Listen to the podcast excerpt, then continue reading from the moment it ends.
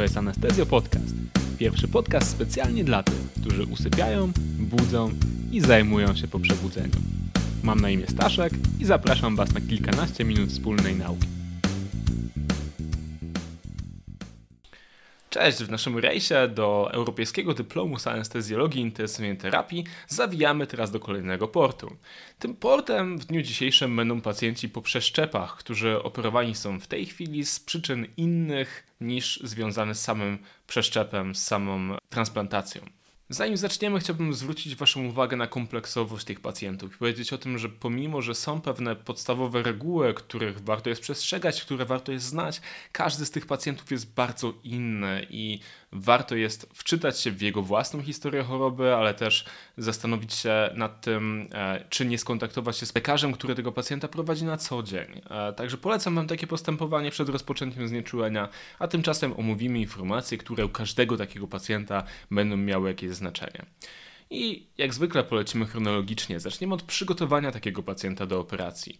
Więc po pierwsze w przygotowaniu należy dokładnie ocenić funkcję. To, że pacjent otrzymał przeszczep, nie znaczy jeszcze, że ten przeszczepiony narząd działa optymalnie. Dlatego warto jest zrobić wszystkie badania laboratoryjne i badania czynnościowe, które mogą pomóc nam ocenić funkcję tego pacjenta. Nawiązanie kontaktu z zespołem prowadzącym moim zdaniem jest, nie, jest szalenie ważne i warto jest to zrobić po to, żebyśmy mogli dostosować nasze postępowanie do cech pacjenta, które najlepiej znane są zespołowi, który prowadzi go na co dzień. Należy zebrać z tym pacjentem dokładny wywiad i zapytać go o kilka podstawowych rzeczy. Czy przybrał na wadze? Czy ma obrzęki? Czy ma problemy z oddechem? Czy poci się w nocy? Czy jest osłabiony? Czy miał gorączkę? Czy miał bóle brzucha? Czy może dziwnie brzmi podczas oddychania? Czy, czy, ma, czy są jakieś zmiany stolca, z, zmiany w wydzielaniu moczu. To są wszystko potencjalne symptomy albo objawy infekcji, albo odrzucenia przeszczepu i na to wszystko należy zwrócić uwagę. Także bardzo dokładny wywiad po to, żebyśmy mogli ocenić funkcję, ale też ewentualną, ewentualną infekcję, która u tego pacjenta przy immunosupresji będzie bardzo niebezpieczna. A skoro już mówimy o immunosupresji, immunosupresanty są leki, które są jednymi z najsilniejszych leków, które w ogóle są stosowane. Często mają ponadto bardzo konkretny wpływ na enzymy, które będą potem odpowiedzialne za to, żeby metabolizować nasze stosowane w anestezjologii leki. Grupami, które stosuje się w immunosupresji są standardowo inhibitory kalcineuryny, takie jak cyklosporyna albo tacrolimus oraz środki blokujące nukleotydy, takie jak M M F, czyli mykofenolat mofetilu albo azatiopryna. Możemy mieć też do czynienia z inhibitorami mTOR, czyli mammalian target of rapamycin, takimi jak sirolimus albo everolimus, albo niektórzy pacjenci mogą również być, jako w ramach immunosupresji, leczeni przeciwciałami. Jakie są więc powikłania związane z immunosupresją? One oczywiście mogą być zależne od tego, które leki konkretnie ten pacjent otrzymuje. Mówi, możemy więc mówić o niewydolności nerek u pacjentów, którzy są leczeni np. cyklosporyną.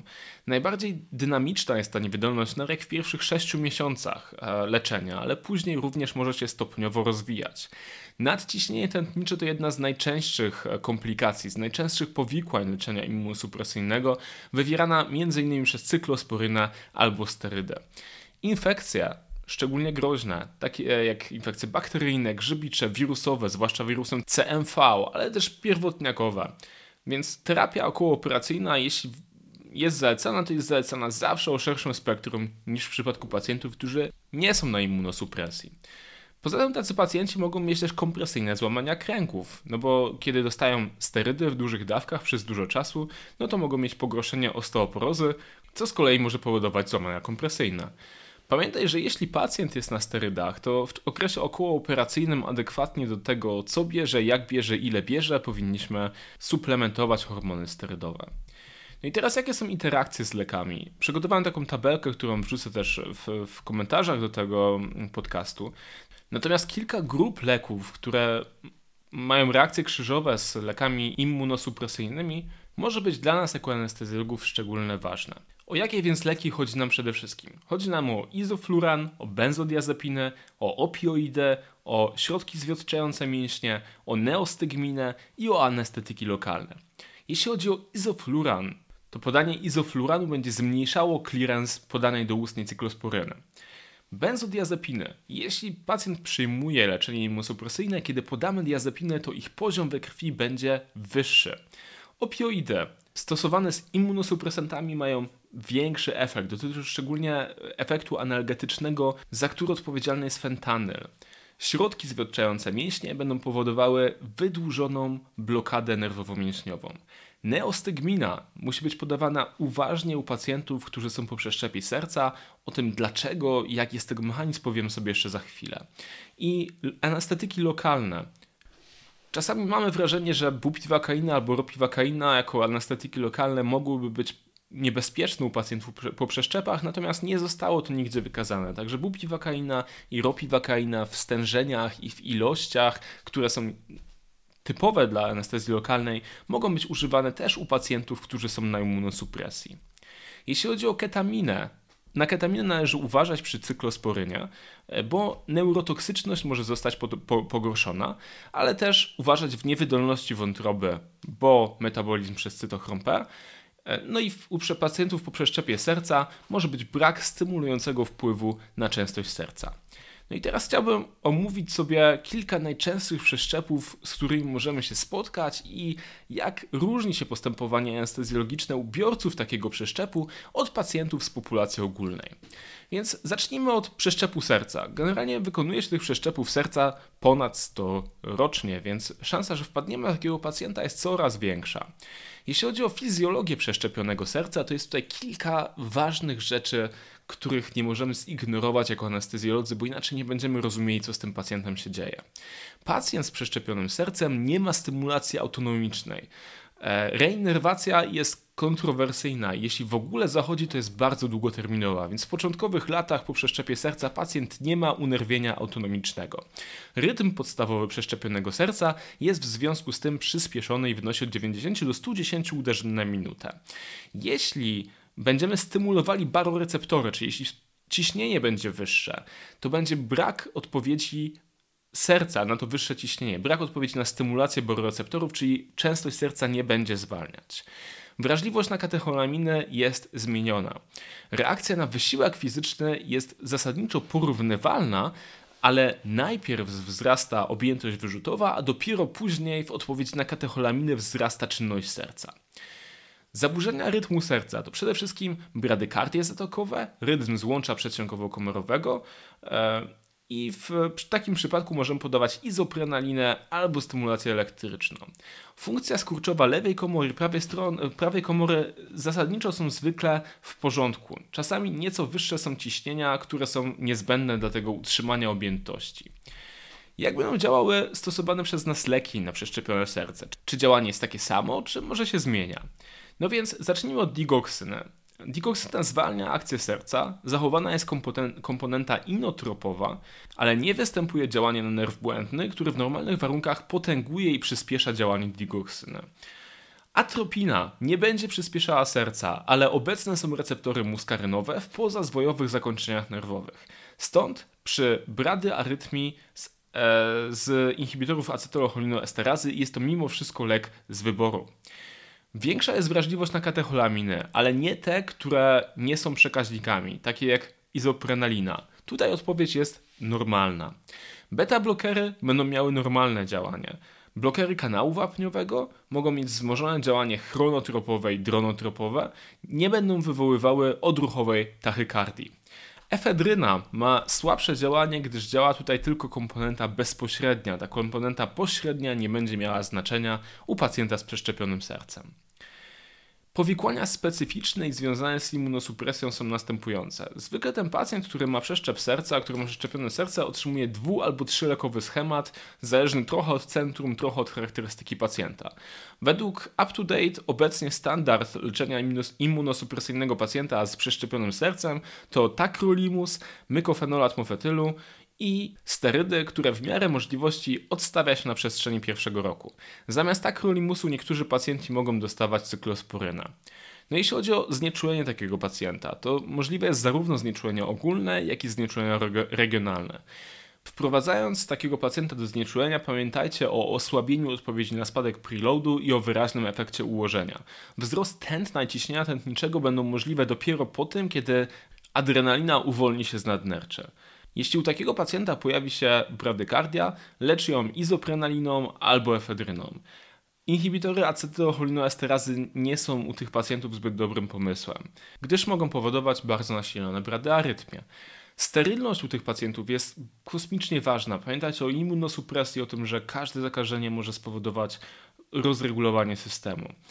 Czasami u tych pacjentów będziecie mieli trudności z założeniem cewnika centralnego w żyle szyjnej wewnętrznej, prawej, z powodu wzrostów po wielokrotnych wkłuciach w okresie okołooperacyjnym, wtedy należy wybrać inne naczynie. U chorych ze średnio ciężkim albo ciężkim odrzutem może być niezbędne stosowanie leków inotropowych w czasie operacji ze wskazań nagłych. Więc to są najważniejsze informacje, które dotyczą pacjentów z przeszczepionym sercem, a teraz przejdziemy sobie do następnego punktu, czyli do pacjenta z przeszczepionymi płucami. Dlaczego w ogóle pacjenci mają przeszczepione płuca? Według statystyk najczęstszą przyczyną przeszczepu płuc jest przewlekła obturacyjna choroba płuc. Do innych zalicza się zwłóknienie, mukowiscydoza albo niedobór alfa jeden antytrypsyny. Według danych z U S A z dwa tysiące osiemnastego roku średnia przeżywalność po przeszczepie płuc to około siedem lat. Jest ona dłuższa dla przeszczepu dwóch płuc niż jednego płuca. Dane Międzynarodowego Stowarzyszenia na Rzecz Transplantacji Serca i Płuc mówią o tym, że w ostatnim roku raportowania wykonano około cztery tysiące przeszczepów, mniej niż jedna czwarta z nich dotyczy tylko jednego płuca, no i jest kilka typów tych przeszczepów. Tak jak zrobiliśmy w przypadku serca, tak i w przypadku płuc zaczniemy od omówienia fizjologii przeszczepionego narządu. Po pierwsze, takie przeszczepione płuca nie mają odruchu kaszlowego, następuje przecięcie włókien nerwu błędnego. Powoduje to zwiększone niebezpieczeństwo wystąpienia zalegania wydzieliny, infekcji, nie ma natomiast zwiększonego ryzyka aspiracji pod warunkiem zachowania normalnego unerwienia krtani i nagłośni. Zwiększenie objętości przeszczepionych płuc spowodowane napięciem mięśni oddechowych i warunkami anatomicznymi ścian klatki piersiowej. Zmiana reakcji na wzrost stężenia dwutlenku węgla we krwi. Po przeszczepieniu obu płuc zwiększona zostaje pojemność minutowa poprzez zwiększenie objętości oddechowej przy niezmienionej częstości oddechu. Dzieje się tak z powodu braku unerwienia przywspółczulnego transplantowanych narządów. Chorzy po przeszczepie jednego płuca prezentują natomiast normalną reakcję polegającą na wzroście częstości i objętości oddechów. Specyficznym zespołem zmian patologicznych dla przeszczepionych płuc jest zapalenie oskrzelików, czyli tzw. bronchiolitis obliterans. Powstają zwłóknienia i zbliznowacenia w obrębie oskrzelików, oskrzelików końcowych i oddechowych, które zmniejszają albo nawet zamykają ich światło. Prowadzi to do powstania poważnej choroby obturacyjnej płuc i postępującego niedotlenienia. W badaniach czynnościowych zmniejsza się przede wszystkim jednosekundowa objętość wydechowa, czyli F E V jeden. Prawdopodobnie główną rolę w powstawaniu tego zespołu chorobowego odgrywa odrzucanie i infekcja wirusem cytomegali. Częstość występowania w okresie trzech lat od transplantacji sięga nawet sześćdziesiąt procent. Co szczególnego czeka nas więc, kiedy znieczulamy pacjenta po przeszczepie płuc? Po pierwsze, trzeba bardzo uważnym być i uważać na autopip, szczególnie przy bronchiolitis obliterans, gdy pacjenci mają tendencję do rozwijania tego trudnego i niebezpiecznego mechanizmu. Duża ilość wydzieliny związana z brakiem odruchu kaszlowego zmusza nas do w miarę częstego odsysania tych pacjentów. W przypadku uszkodzenia nerwów krtaniowych wstecznych przy okazji przeszczepu płuc ryzyko aspiracji jest większe. Upośledzony odpływ chłonki może powodować gromadzenie płynów, a więc też obrzęk. No i jeśli chodzi o samą intubację, to warto zainteresować się, gdzie są zespolenia w tych płucach i jaki jest stan górnych dróg oddechowych. To wszystko może być zmienione po operacji przeszczepu płuc i to należy też do szczegółowego wywiadu i zapoznania się z dokumentacją przed rozpoczęciem znieczulenia. Kolejny narząd, który może zostać przeszczepiony, to nerka. W przypadku nerek należy pamiętać o tym, że często występują choroby sercowo-naczyniowe, Które, które oczywiście zaburzone nerki są czynnikiem ryzyka. Nawet po przeszczepie nerki G F R może być mocno zmniejszony i u takiego pacjenta powinniśmy zachowywać się jak u pacjenta, który ma przewlekłą niewydolność nerek. Zachowywać się tak, by unikać leków nefrotoksycznych, w miarę możliwości także leków, które są wydalane w postaci niezmienionej z moczem. Kolejny narząd, który może zostać przeszczepiony, to wątroba. Jeśli pacjent ma przeszczepioną wątrobę, a ty chcesz zaproponować mu znieczulenie regionalne, to generalnie jest to możliwe. Ale sprawdź najpierw, czy ten pacjent krzepnie, bo może być tak, że po przeszczepie wątroby występują u niego zaburzenia krzepnięcia. Najpoważniejszą komplikacją, którą możesz spotkać u pacjenta z przeszczepioną wątrobą, jest zakrzepica tętnicy wątrobowej. Ona jest często związana z masywną transfuzją. Dlatego u pacjentów po przeszczepionej wątrobie należy utrzymywać niską lepkość krwi i dążyć do hematokrytu około dwadzieścia osiem procent, czyli temu pacjentowi nie toczymy na siłę, raczej dużo płynów yy, i dążymy do tego, żeby ten hematokryt wynosił około dwadzieścia osiem procent. Ok, zrobiliśmy krótki przegląd najczęściej przeszczepianych narządów i leków yy, immunosupresyjnych. Gdyby ktoś z Was chciał zasięgnąć dalszych informacji, chociażby związanych z yy, szczególnymi pacjentami, których będziecie znieczulać, to polecam Wam książkę, która dostępna jest za darmo w sieci, a której rozdział, na którym bazowałem też tworząc ten odcinek podcastu, załączam Wam do tego podcastu na stronie internetowej. Ta książka nazywa się Organ Donation and Transplantation, Current Status and Future Challenges. Ten rozdział, tak jak powiedziałem, załączyłem, natomiast całą książkę polecam, naprawdę fajnie napisana i można znaleźć tam różne informacje, nie tylko dotyczące znieczulenia, ale także przeszczepów jako takich i fizjologii przeszczepionych narządów. Dobra robota w tej książce jest zrobiona, więc polecam. I teraz, tak jak w poprzednich podcastach, już przejrzymy sobie pytania, które są związane z tematem, o którym rozmawiamy.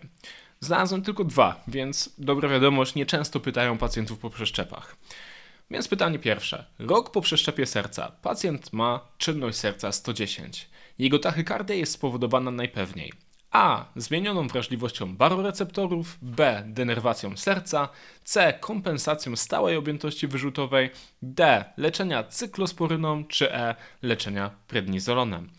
Ponieważ na to pytanie szczegółowo i bezpośrednio odpowiedzieliśmy we wcześniejszej części podcastu, nie będę na to odpowiadał teraz, bo zapewne wiecie. Jeśli nie, cofnijcie się o kawałek i znajdziecie tam odpowiedź. I drugie pytanie. Pacjent, który dwa lata temu miał przeszczep wątroby, obecnie potrzebuje znieczulenia ogólnego do zabiegu laryngologicznego. Na terapii cyklosporyną z prednizolonem było obserwowane minimalne odrzucenie.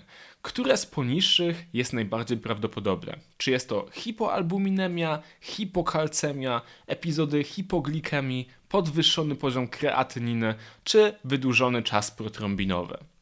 Tutaj w tym pytaniu oczekuje się od nas odpowiedzi na to, czy wątroba, która, w której obserwowane było minimalne odrzucenie, jest funkcjonalna. No i ona jest funkcjonalna dalej. W przypadku, gdyby nie była, to pewnie byśmy musieli się mocno zastanawiać, co robić dalej. Natomiast leczenie cyklosporyną, które otrzymuje ten pacjent, często prowadzi do podwyższenia poziomu kreatyniny w osoczu. Nie jest to zwykle krytyczne podwyższenie i to podwyższenie jest też średnio zależne od dawki. Po prostu pacjent otrzymujący cyklosporynę na przestrzeni roku albo dłużej prawdopodobnie będzie miał nieco podwyższony poziom kreatyniny. I to jest odpowiedź prawidłowa na to pytanie. No więc to chyba tyle, jeśli chodzi o dzisiejszy Anestezjo Podcast. Mówiliśmy dzisiaj o pacjentach po przeszczepach różnych narządów, u których zaplanowana jest jakaś zupełnie inna operacja.